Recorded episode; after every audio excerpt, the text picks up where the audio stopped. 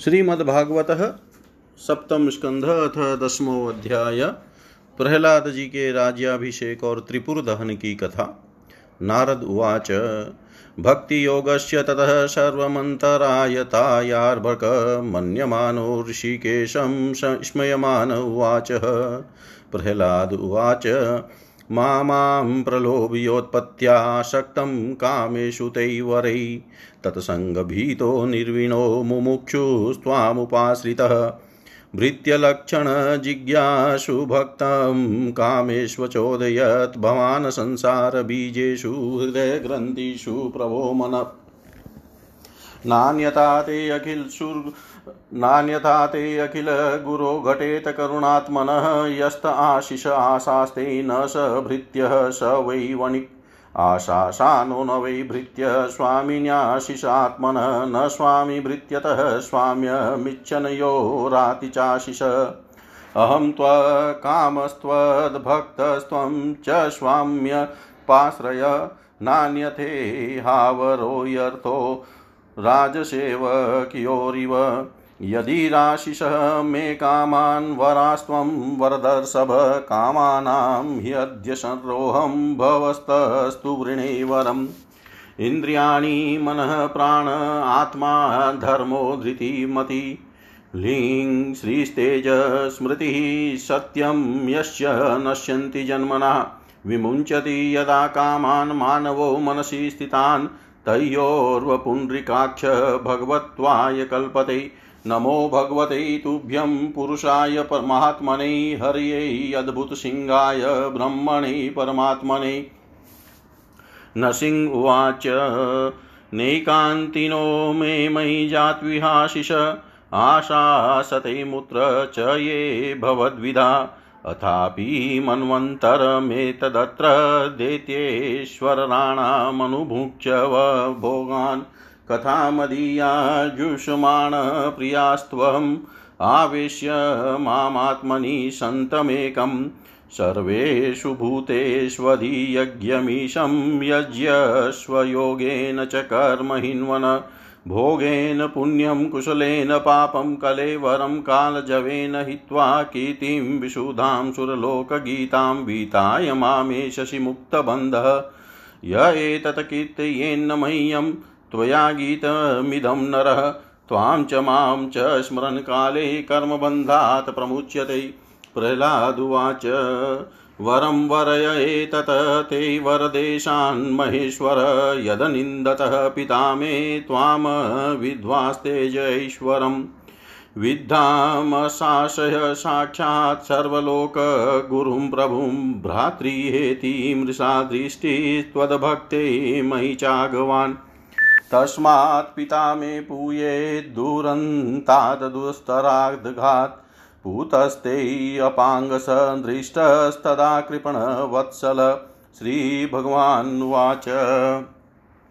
त्रिः सप्तभिः पिता पूतः, पितृभिः सहते नघ। यत साधोऽस्य गृहे जातो भवान् वै कुलपावन। यत्र यत्र च मद्भक्ताः, प्रशान्ताः, समदर्शिनः। साधव समुदाचारास्ते पूयन्त्यपि कीकटाः। सर्वात्मना न हिंसन्ति भूतग्रामेषु किंचन ऊचावचेषु दैत्येन्द्रमदभावेन गतस्पृहा। भवन्ति पुरुषा लोके मद्भक्तास्त्वामनुव्रतः। भवान् मे खलु भक्तानां सर्वेषां प्रतिरूपधृक्। कुरु त्वं प्रेतकार्याणि पितुः पूतस्य सर्वशः मदङ्गस्पर्शनेनाङ्गलोकान्यास्यति सुप्रजा पित्र्यं च स्थानमातिष्ठ यथोक्तं ब्रह्मवादिभिः मया वेश्य मनस्तात् कुरु कर्माणि मत्परः। नारद उवाच, प्रह्लादोऽपि तथा चक्रे पितुर्यत्साम्परायिकं यथाह भगवान् राजनभिषिक्तो द्विजोतमै प्रसादसुमुखं दृष्ट्वा ब्रह्मा नरहरिं हरिं स्तुत्वा वाग्भिः पवित्राभिः प्राह देवादिभिवृतः। ब्रह्मोवाच देवदेवाखिलाध्यक्ष भूतभावन् पूर्वज। दिष्टया ते निहत पापो लोकसन्तापनोऽसुर। यो वशो लब्धवरो मतो न वद्योमं सृष्टिभिः। तपो योगबलो नदः समस्तनिगमानहन्। दिष्ट्यास्य तनयसाधुमहाभागवतोऽर्भक त्वया विमोचितो मृत्योर्धिष्ट्यया त्वां शमितोऽधुना एतद्वपुस्ते भगवन् ध्यायतः प्रयतात्मन सर्वतो गोप्तृसन्त्राशान्मृत्योरपि जिघासत। नृसिंह उवाच, मेवं वरोसुराणां ते प्रदेय पद्मसम्भव वरक्रूरनिसर्गाणामहिनाममृतं यथा। नारद उवाच, इत्युक्त्वा भगवान् राजस्तत्रैवान्तदधे हरियदृश्य सर्वभूतानां पूजितः परमेष्ठिना। ततः सम्पूज्य शीर्षा ववन्दे परमे परमेष्ठिनं भवं प्रजापतीन् देवान् प्रह्लादो भगवत्कला। ततः काव्यादिभिः, साधमुनिभिः, कमलासनः दैत्यानां दानवानां च प्रह्लादमकरोत् पतिम् प्रतिनन्द्य ततो देवाः प्रयुज्य परमाशिष स्वधामानि ययुराजन् ब्रह्माद्या प्रतिपूजिता। एवं तौ पार्षदौ विष्णोः पुत्रत्वं प्रापितोदिते हृदि स्थितेन हरिणा वैरभावेन तौ हतौ पुनश्च विप्रशापेन राक्षसो तौ बभूवतुः, कुम्भकर्णदशग्रीवौ हतौ तौ रामविक्रमे, शयानो युधि निर्भिन्हृदयो रामसायकै तच्चित्तौ जहतु देहं यथा प्राक्तन् जन्मनि, ताविहात पुनर्जातो शिशुपालकरुषजो हरो वैरानुबन्धेन पश्यतस्ते शमीयतु। येन पूर्वकृतं यद। तदराजान् कृष्णवैरिण जहुस्त्वन्तैः तदात्मान कीटपेश कृतो यथा यथा यथा भगवतो भक्त्या परमयाभिधा नृपाश्चेदादयस्त। सात्म्यं हरेस्तचिन्तया ययुः आख्यातं सर्वमेतत्ते यन्मां त्वां परिपृष्टवान् दमघोषसुतादीना हरे सातम्यमपि द्विषाम्। एषा ब्रह्मण्यदेवस्य, कृष्णस्य च महात्मन अवतारकथा पुण्या वधो यत्र दिदेत्ययो। प्रह्लादस्यानुचरितं महाभागवतस्य च भक्तिज्ञानं विरक्तिश्च यथात्म्यं चास्य वै हरे। सर्गस्थित्यप्ययशस्य गुणकर्मानुवर्णनं परावरेषां स्थानानां कालेऽन्व्यत्ययो धर्मो भागवतानां च भगवान्येन गम्यते आख्याने अस्मिन् समाम्नातमाध्यात्मिकं शेषत य एतत् पुण्यमाख्यानं विष्णो वीर्योपबृहीतं कीर्तये श्रद्धया श्रुत्वा कर्मपाशै विमुच्यते। एतद् य आदिपुरुषस्य मृगेन्द्रलीलां दैतेन्द्रयुतपवधं प्रियत पठेत दैत्यात्मजस्य च सतां प्रवरस्य पुण्यं श्रुत्वानुभावं। कुतो भयमेति लोकम् यूयं नृलोके बत भूरिभागा लोकं पुनाना। मुनयोऽभियन्ति येषां गृहाणां वसतीति साक्षात् गुडं परं ब्रह्म मनुष्यलिङ्गम्। स वा अयं ब्रह्म महद् द्विग्रह कैवल्य निर्वाणसुखानुभूति। प्रिय सुहृदव खलु मातुलेय आत्मा हर्नियो विधिकृद गुरुश्च न यस्य साक्षात् भवपद्मजादिभिरूपं धिया वस्तु तयोपवर्णितम् मौनेन भक्त्योपशमेन पूजितः प्रसिद्धतामेष स सात्वतां पति। स एष भगवान् राजन् व्यतनोद विहतं यशः पुरा रुद्रस्य देवस्य मयेनानन्तमायिना। राजोवाच कस्मिन् कर्मणि देवस्य मयोहं जगदीशितुः यथा चोपचिताकीर्ति कृष्णेनानेन कथ्यता।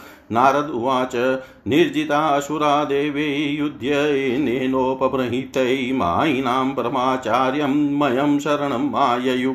स निर्माय पुरस्तिस्त्रो हेमिरोप्यायसि विभु दुर्लक्ष्यापायसंयोगा दुर्वितर्क्यपरिच्छदा ताभिस्ते असुरसेनान्यो लोकास्त्रिंशेश्वरान् नृपः स्मरन्तो नाशयाञ्चक्रुः पूर्वैवेरमलक्षिता ततस्तेष्वेश्वरा लोका उपासाध्येश्वरं विभो त्राहिनस्तावकान् देव विनिष्टा स्त्रीपुरालये। अथानुगृहं भगवान् मा भैष्टेति सुरान् विभूषरं धनुषि सन्धाय पुरेशवस्त्रं व्यमुञ्चत।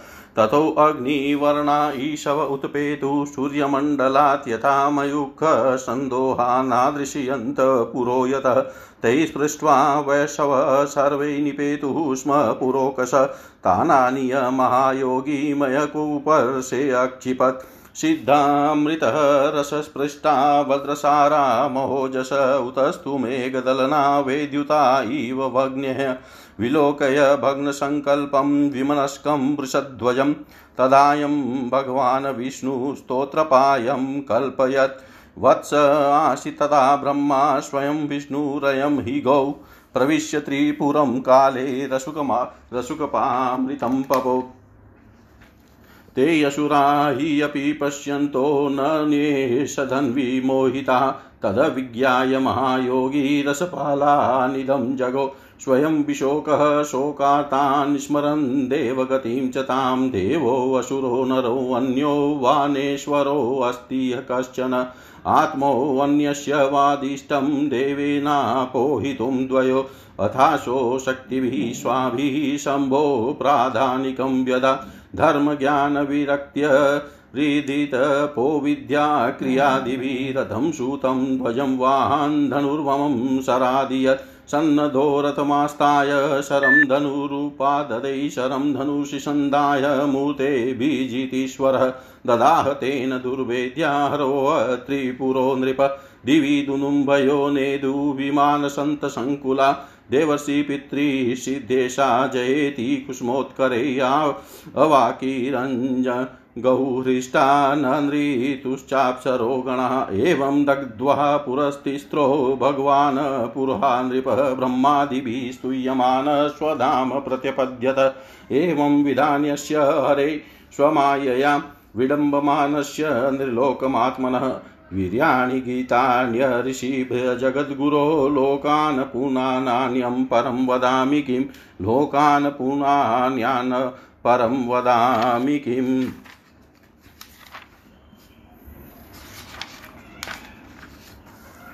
नारद जी कहते हैं, प्रहलाद जी, बालक होने पर भी यही समझा कि वरदान मांगना प्रेम भक्ति का विघ्न है।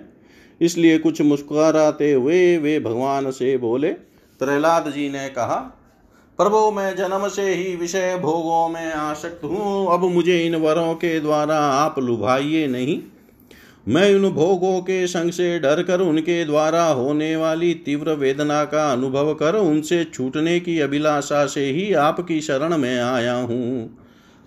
भगवान, मुझमें भक्त के लक्षण है या नहीं, यह जानने के लिए आपने अपने भक्त को वरदान मांगने की ओर प्रेरित किया है।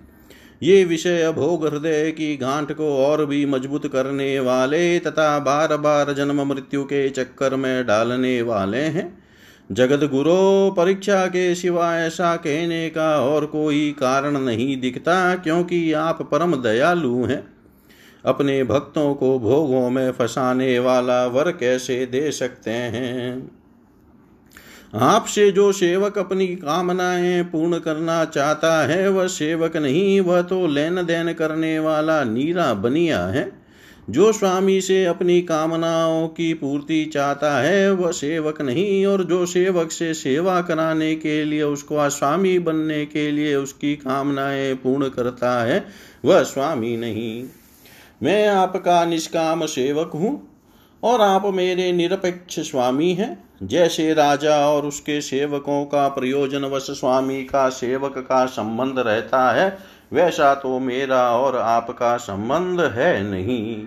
मेरे वरदानी शिरोमणि स्वामी, यदि आप मुझे मुँह मांगा वर देना ही चाहते हैं तो यह वर दीजिए कि मेरे हृदय में कभी किसी कामना का बीज अंकुरित ही न हो।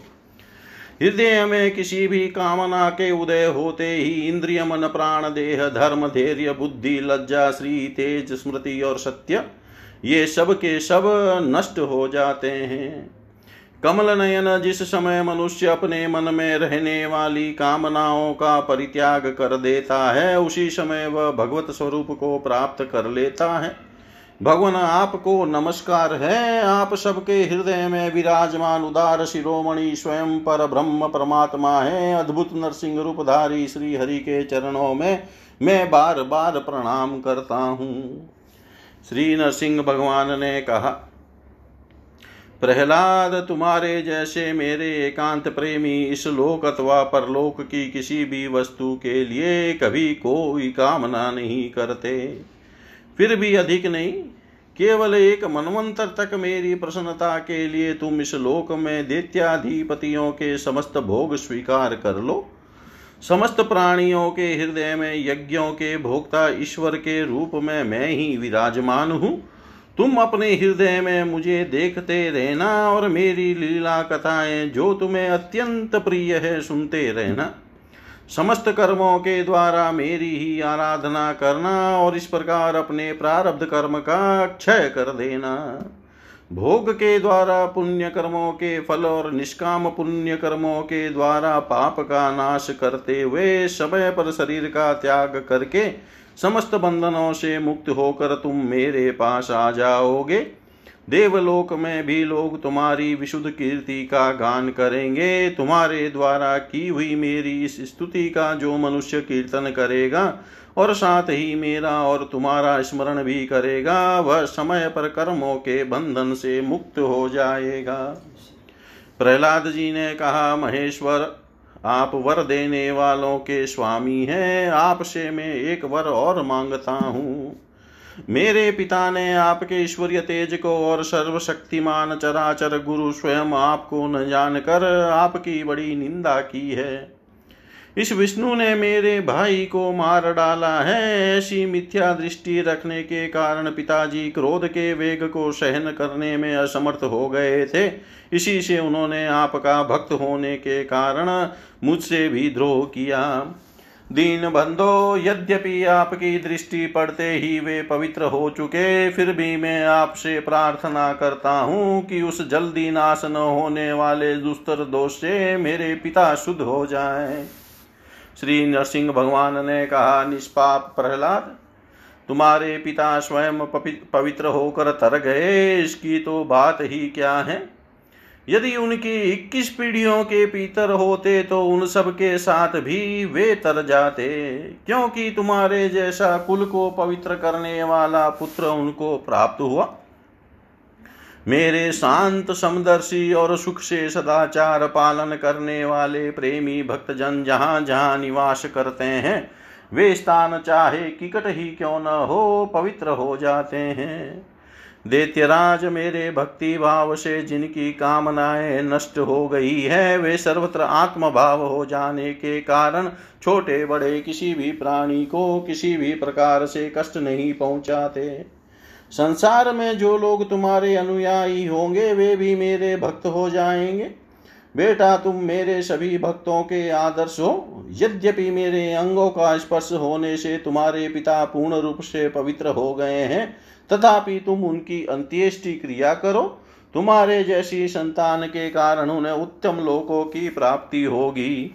वच तुम अपने पिता के पद पर स्थित हो जाओ और वेदवाणी मुनियों की आज्ञा के अनुसार मुझमें अपना मन लगाकर और मेरी शरण में रहकर मेरी सेवा के लिए ही अपने सारे कार्य करो। नारद जी कहते हैं, युधिष्ठिर, भगवान की आज्ञा के अनुसार प्रहलाद जी ने अपने पिता की अंत्येष्टि क्रिया की। इसके बाद श्रेष्ठ ब्राह्मणों ने उनका राज्याभिषेक किया। इसी समय देवता ऋषि आदि के साथ ब्रह्मा जी ने नरसिंह भगवान को प्रसन्न वदन देख कर पवित्र वचनों के द्वारा उनकी स्तुति की और उनसे यह बात कही। ब्रह्मा जी ने कहा, देवताओं के आराध्य देव, आप सर्वांतर्यामी जीवों के जीवन दाता और मेरे भी पिता हैं। यह पापी दैत्य लोगों को बहुत ही सता रहा था। यह बड़े सौभाग्य की बात है, आपने इसे मार डाला। मैंने इसे वर दे दिया था कि मेरी सृष्टि का कोई भी प्राणी तुम्हारा वध न कर सकेगा। इससे यह मत वाला हो गया था। तपस्या योग और बल के कारण उच्छृंखल होकर उसने इसने वेद विधियों का उच्छेद कर दिया था। यह भी बड़े सौभाग्य की बात है कि इसके पुत्र परम भागवत शुद्ध हृदय नन्हे से शिशु प्रहलाद को आपने मृत्यु के मुख से छुड़ा दिया। तथा यह भी बड़े आनंद और मंगल की बात है कि वह अब आपकी शरण में है। भगवान, आपके इस नरसिंह रूप का ध्यान जो कोई एकाग्र मन से करेगा, उसे यह सब प्रकार के भयों से बचा लेगा। यहाँ तक कि मारने की इच्छा से आई हुई मृत्यु भी उसका कुछ न बिगाड़ सकेगी। श्री नरसिंह भगवान बोले, ब्रह्मा जी, आप देतियों को ऐसा वर न दिया करें। जो स्वभाव से ही क्रूर है, उनको दिया हुआ वर तो वैसा ही है, जैसा सांपों को दूध पिलाना। नारद जी कहते हैं, युधिष्ठिर, नरसिंह भगवान इतना कहकर और ब्रह्मा जी के द्वारा की हुई पूजा को स्वीकार करके वही अंतर ध्यान समस्त प्राणियों के लिए अदृश्य हो गए। इसके बाद प्रहलाद जी ने भगवत स्वरूप ब्रह्मा शंकर की तथा प्रजापति और देवताओं की पूजा करके उन्हें माथा टेक कर प्रणाम किया। तब शुक्राचार्य आदि मुनियों के साथ ब्रह्मा जी ने प्रहलाद जी को समस्त दानव और देत्यों का अधिपति बना दिया। फिर ब्रह्मादि देवताओं ने प्रहलाद का अभिनंदन किया और उन्हें शुभ आशीर्वाद दिए। प्रहलाद जी ने भी यथा योग्य सबका सत्कार किया और वे लोग अपने अपने लोकों को चले गए। युधिष्ठिर, इस प्रकार भगवान के वे दोनों पार्षद जय और विजय दीति के पुत्र दैत्य हो गए थे। वे भगवान से वेद भाव रखते थे। उनके हृदय में रहने वाले भगवान ने उनका उद्धार करने के लिए उन्हें मार डाला। ऋषियों के शाप के कारण उनकी मुक्ति नहीं हुई। वे फिर से कुंभकर्ण और रावण के रूप में राक्षस हुए। उस समय भगवान श्री राम के पराक्रम से उनका अंत हुआ। युद्ध में भगवान राम के बाणों से उनका कलेजा फट गया। वहीं पड़े पड़े पूर्व जन्म की भांति भगवान का स्मरण करते करते उन्होंने अपने शरीर छोड़े। वे ही अब इस युग में शिशुपाल और दंत वक्त्र के रूप में पैदा हुए थे। भगवान के प्रति वैर भाव होने के कारण तुम्हारे सामने ही वे उनमें समा गए। युधिष्ठिर श्री कृष्ण से शत्रुता रखने वाले सभी राजा अंत समय में श्री कृष्ण के स्मरण से तद्रुप होकर अपने पूर्वकृत पापों से सदा के लिए मुक्त हो गए। जैसे भृंगी के द्वारा पकड़ा हुआ कीड़ा, भय से ही उसका स्वरूप प्राप्त कर लेता है। जिस प्रकार भगवान के प्यारे भक्त अपनी भेदभाव रहित अनन्य भक्ति के द्वारा भगवत स्वरूप को प्राप्त कर लेते हैं, वैसे ही शिशुपाल आदि नरपति भी भगवान के वैर भाव जनित अनन्य चिंतन से भगवान के सारूप्य को प्राप्त हो गए। युधिष्ठिर, तुमने मुझसे पूछा था कि भगवान से द्वेष करने वाले शिशुपाल आदि को उनके सारूप्य की प्राप्ति कैसी हुई? उसका उत्तर मैंने तुम्हें दे दिया। ब्रह्मण्य देव परमात्मा श्री कृष्ण का यह परम पवित्र अवतार चरित्र है। इस उस, इसमें हिरण्याक्ष और हिरण्यकशिपु इन दोनों देतियों के वध का वर्णन है। इस प्रसंग में भगवान के परम भक्त प्रहलाद का चरित्र, भक्ति, ज्ञान, वैराग्य एवं संसार की सृष्टि, स्थिति और प्रलय के स्वामी श्री हरि के यथार्थ स्वरूप तथा उनके दिव्य गुण एवं लीलाओं का वर्णन है। इस आख्यान में देवता और देतियों के पदों में काल क्रम से जो महान परिवर्तन होता है, उसका भी निरूपण किया गया है। जिसके द्वारा भगवान की प्राप्ति होती है, उस भागवत धर्म का भी वर्णन है। अध्यात्म के संबंध में वे सभी जानने योग्य बातें इसमें हैं। भगवान के पराक्रम से पूर्ण इस पवित्र आख्यान को जो कोई पुरुष श्रद्धा से कीर्तन करता और सुनता है, वह कर्म बंधन से मुक्त हो जाता है। जो मनुष्य परम पुरुष परमात्मा की यह श्री नरसिंह लीला सेनापतियों सहित हिरण्यकशिपु का वध और संत शिरोमणि प्रहलाद जी का पावन प्रभाव एकाग्र मन से पढ़ता और सुनता है, वह भगवान के अभय पद वैकुंठ को प्राप्त होता है। युधिष्ठिर, इस मनुष्य लोक में तुम लोगों के भाग्य अत्यंत प्रशंसनीय है, क्योंकि तुम्हारे घर में साक्षात पर ब्रह्म परमात्मा मनुष्य का रूप धारण करके गुप्त रूप से निवास करते हैं। इसी से सारे संसार को पवित्र कर देने वाले ऋषि मुनि बार बार उनका दर्शन करने के लिए चारों ओर से तुम्हारे पास आया करते हैं। बड़े बड़े महापुरुष निरंतर जिनको ढूंढते रहते हैं, जो माया के लेश से रहित परम शांत, परम आनंदानुभव स्वरूप पर ब्रह्म परमात्मा है, वे ही तुम्हारे प्रिय हितेशी मेरे भाई पूज्य आज्ञाकारी गुरु और स्वयं आत्मा श्री कृष्ण है। शंकर, ब्रह्मा आदि भी अपनी सारी बुद्धि लगाकर वे यह है, इस रूप में उनका वर्णन नहीं कर सके। फिर हम तो कर ही कैसे सकते हैं? हम तो मौन भक्ति और संयम के द्वारा ही उनकी पूजा करते हैं।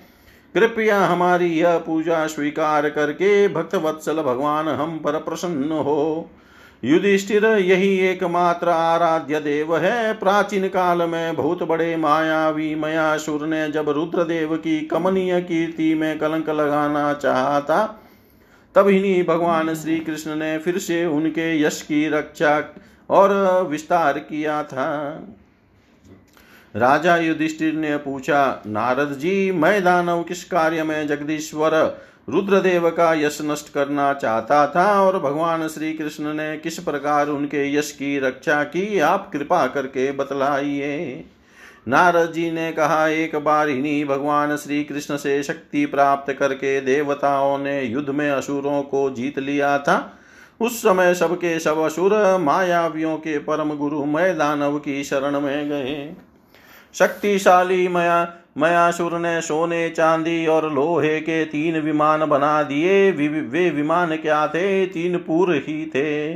वे इतने विलक्षण थे कि उनका आना जाना जान नहीं पड़ता था। उनमें अपरिमित सामग्रियाँ भरी हुई थी। युधिष्ठिर दित्य सेनापतियों के मन में तीनों लोक और लोकपतियों के प्रति वैर भाव तो था ही। अब उसकी याद करके उन तीनों विमानों के द्वारा वे उनमें छिपे रहकर सबका नाश करने लगे। तब लोकपालों के साथ सारी प्रजा भगवान शंकर की शरण में गई और उनसे प्रार्थना की। कि प्रभो त्रिपुर में रहने वाले असुर हमारा नाश कर रहे हैं। हम आपके हैं अतः देवादि, देव आप हमारी रक्षा करिए। उनकी प्रार्थना सुनकर भगवान शंकर ने कृपा पूर्ण शब्दों में कहा, डरो मत। फिर उन्होंने अपने धनुष पर बाण चढ़ाकर तीनों पूरों पर छोड़ दिया। उनके उस बाण से सूर्यमंडल से निकलने वाली किरणों के समान अन्य बहुत से बाण निकले, उनमें से मानो आग की लपटें निकल रही थी। इनके, उनके कारण उन पूरों का दिखना बंद हो गया। उनके स्पर्श से सभी विमानवासी निष्प्राण होकर गिर पड़े। महामायावी मय बहुत से उपाय जानता था। वह उन देतियों को उठा लाया और अपने बनाए हुए अमृत के कुएँ में डाल दिया। उस सिद्ध अमृत रस का स्पर्श होते ही अशोरु का शरीर अत्यंत तेजस्वी और वज्र के समान सुदृढ़ हो गया। वे बादलों को विदीर्ण करने वाली बिजली की आग की तरह उठ खड़े हुए। इन्हीं भगवान श्री कृष्ण ने जब देखा कि महादेव जी तो अपना संकल्प पूरा न होने के कारण उदास हो गए हैं, तब उन असुरों पर विजय प्राप्त करने के लिए इन्होंने एक युक्ति की।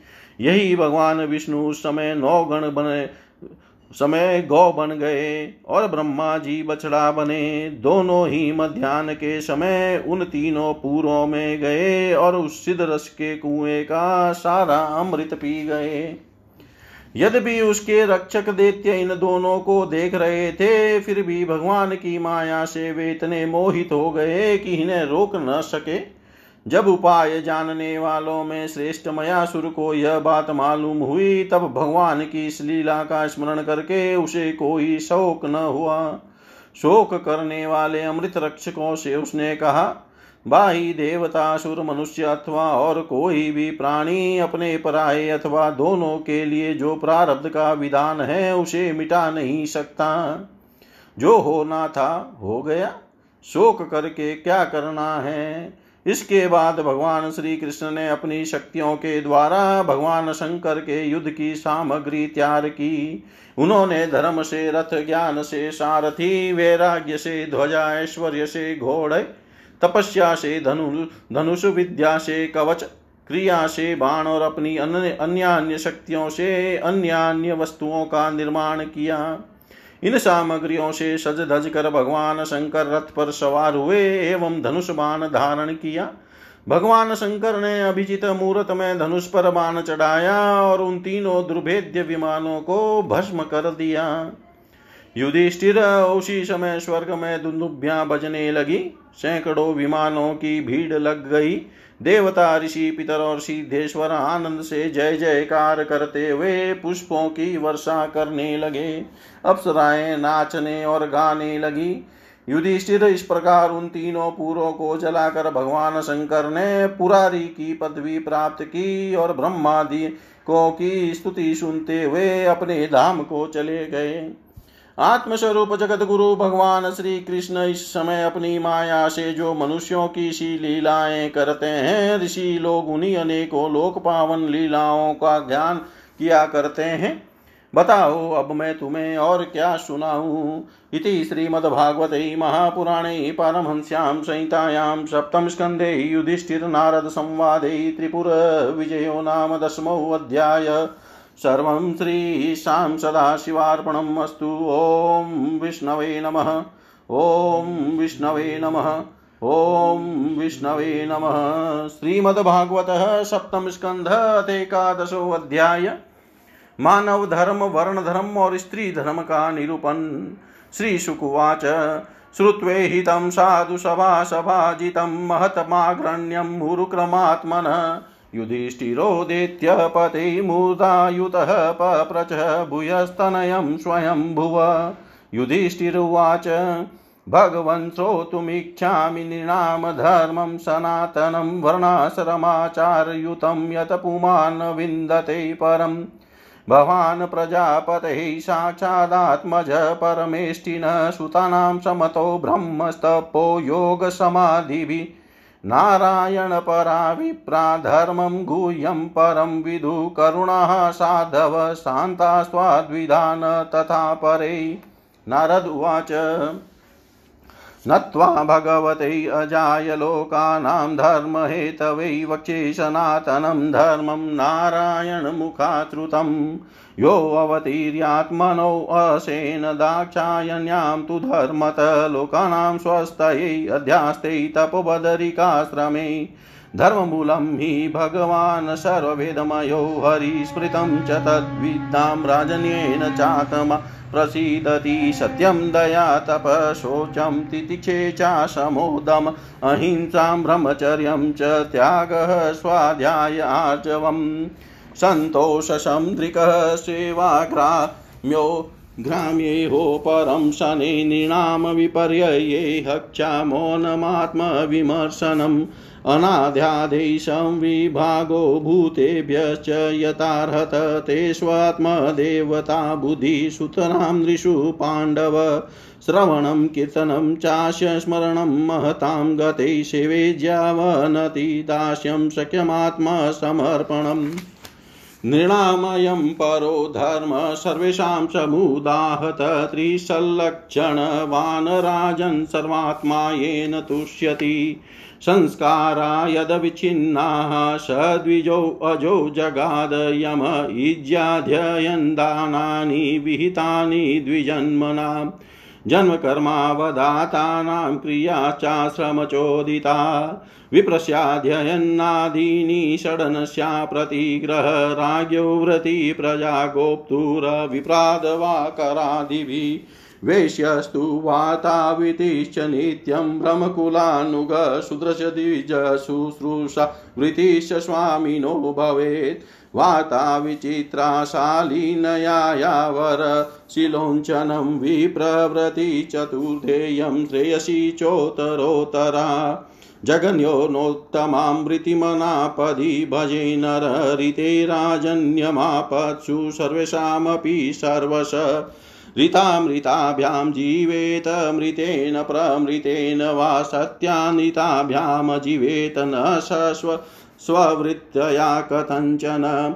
ऋतं मुच्छशीलं प्रोक्तममृतं यदयाचितं, ऋतं तु नित्ययाञ्चा स्यात् प्रमृतं कर्षणं स्मृतम् सत्यनृतं तु वाणिज्यं स्ववृत्तिनी च सेवनं, वर्जयेत तां सदा विप्रो राजन्य च जुगुप्सितां, सर्ववेदमयो विप्रः, सर्वदेवमयो नृप।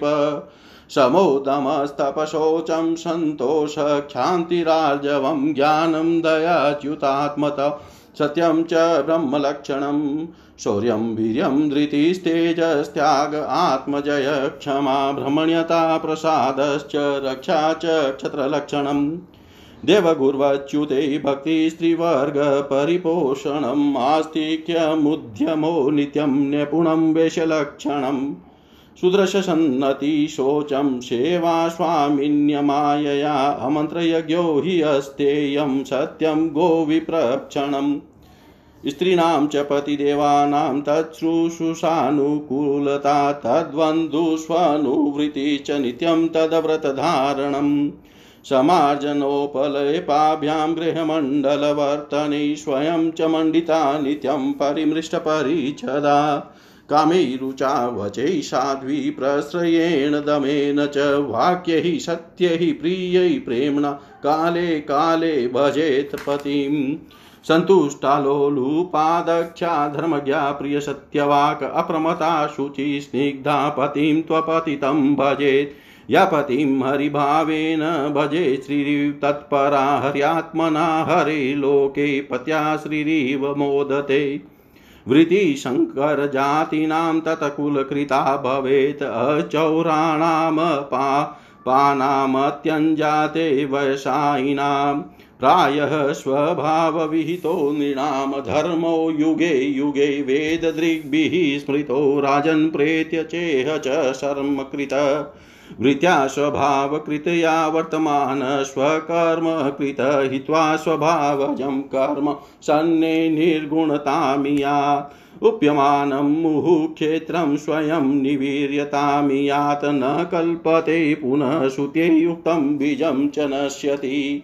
एवं कामाशयं चितं कामान्, मतिसेवया विरजेत यथा राजनाग्निवत कामबिन्दुभिः। यस्य यल्लक्षणं प्रोक्तं पुंसो वणाभिव्यञ्जकम् यदन्यत्रापि दृश्येत ततेनेव विनिर्दिशेत् यदन्यत्रापि दृश्येत ततेनेव विनिर्दिशेत् श्री सुखदेव जी कहते हैं, भगवान मय प्रहलाद जी के साधु समाज में सम्मानित पवित्र चरित्र सुनकर संत शिरोमणि युधिष्ठिर को बड़ा आनंद हुआ।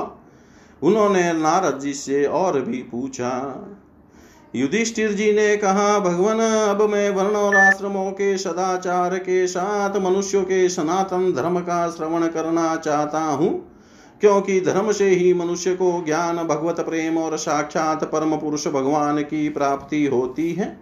आप स्वयं प्रजापति ब्रह्मा जी के पुत्र हैं और नारद जी आपकी तपस्या, योग एवं समाधि के कारण वे अपने दूसरे पुत्रों की अपेक्षा आपका अधिक समान भी करते हैं। आपके समान नारायण परायण, दयालु, सदाचारी और शांत ब्राह्मण धर्म के गुप्त से गुप्त रहस्य को जैसा यथार्थ रूप से जानते हैं, दूसरे लोग वैसा नहीं जानते। नारद जी ने कहा, युधिष्ठिर अजन्मा भगवान ही समस्त धर्मों के मूल कारण है। वही प्रभु चराचर जगत के कल्याण के लिए धर्म और दक्ष पुत्री मूर्ति के द्वारा अपने अंश से अवतीर्ण होकर बद्रिका आश्रम में तपस्या कर रहे हैं। उन नारायण भगवान को नमस्कार करके उन्हीं के मुख से सुने हुए सनातन धर्म का मैं वर्णन करता हूँ।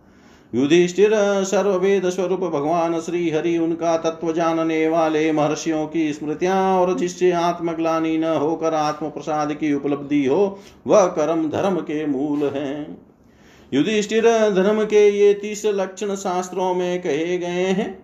सत्य, दया, तपस्या, शोच, तितिक्षा, उचित, अनुचित का विचार, मन का संयम, इंद्रियों का संयम, अहिंसा, ब्रह्मचर्य, त्याग, स्वाध्याय, सरलता संतोष समदर्शी महात्माओं की सेवा, धीरे धीरे सांसारिक भोगों की चेष्टा से निवृत्ति, मनुष्यों के अभिमान पूर्ण प्रयत्नों का फल उल्टा ही होता है, ऐसा विचार मौन, आत्मचिंतन, प्राणियों का अन आदि का यथा योग्य विभाजन उनमें और विशेष करके मनुष्यों में अपने आत्मा तथा इष्ट देव का भाव संतों के परम आश्रय भगवान श्री कृष्ण के नाम गुण लीला आदि का श्रवण, कीर्तन, स्मरण, उनकी सेवा, पूजा और नमस्कार, उनके प्रति दास्य शक्य और आत्मसमर्पण, यह तीस प्रकार का आचरण सभी मनुष्यों का परम धर्म है। इसके पालन से सर्वात्मा भगवान प्रसन्न होते हैं।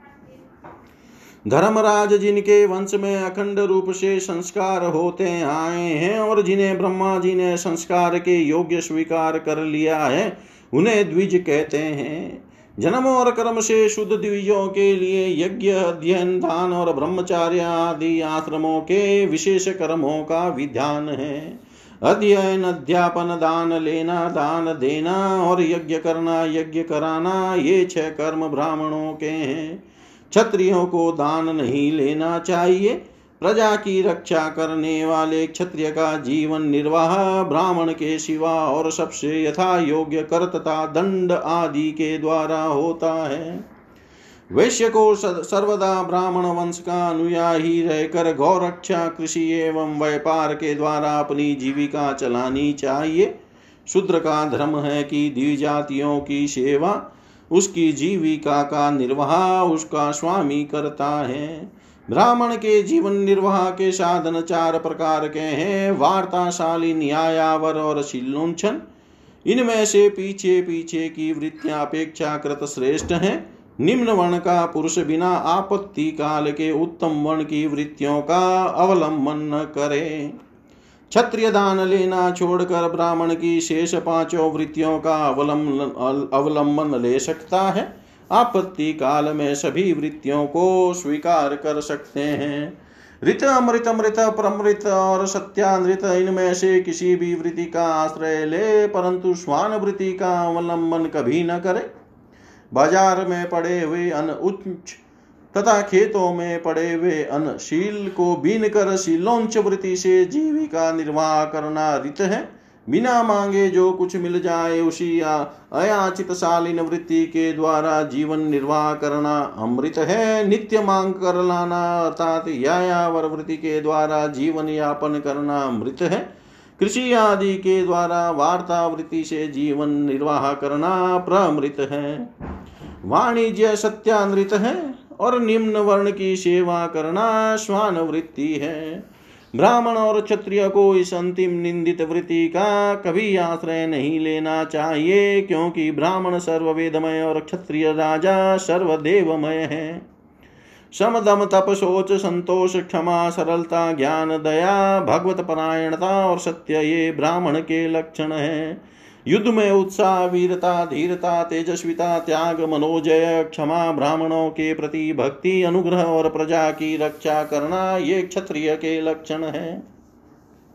देवता, गुरु और भगवान के प्रति भक्ति, अर्थ, धर्म और काम, इन तीनों पुरुषार्थों की रक्षा करना, आस्तिकता, उद्योगशीलता और व्यवहारिक निपुणता ये वैश्य के लक्षण है। उच्च वर्णों के सामने विनम्र रहना, पवित्रता स्वामी की निष्कपट सेवा, वैदिक मंत्रों से रहित यज्ञ चोरी न करना, सत्य तथा गौ ब्राह्मणों की रक्षा करना, ये शूद्र के लक्षण है।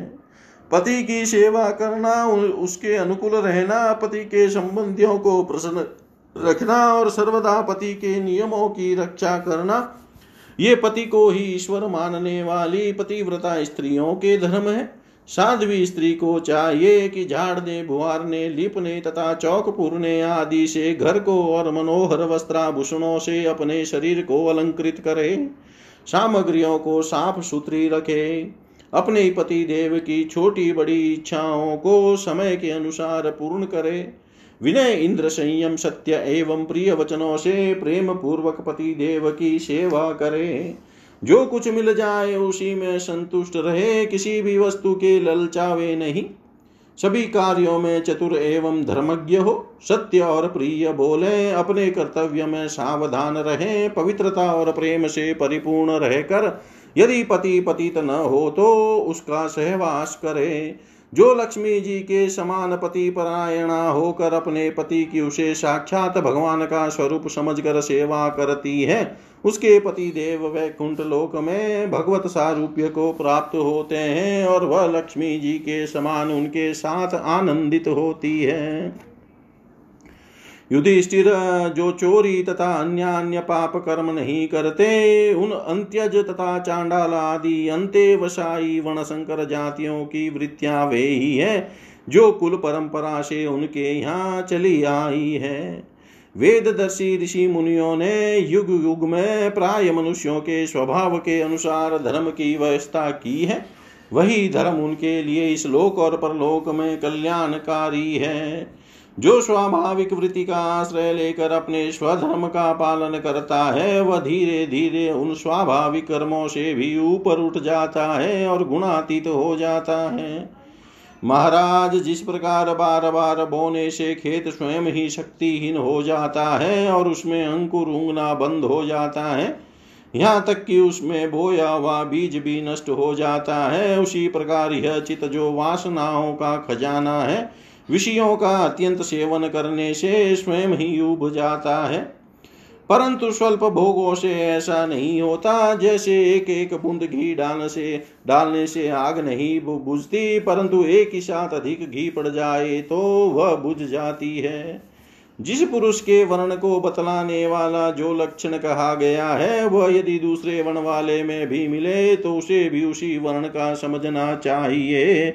इति श्रीमद्भागवते महापुराणे पारमहंस्यां सहितायां सप्तम स्कन्धे युधिष्ठिर्नारदसंवादे सदाचारनिर्णयो नामेकादशोऽध्याय सर्वं श्रीशां सदाशिवार्पणम् अस्तु ॐ विष्णवे नमः, ॐ विष्णवे नमः, ॐ विष्णवे नमः।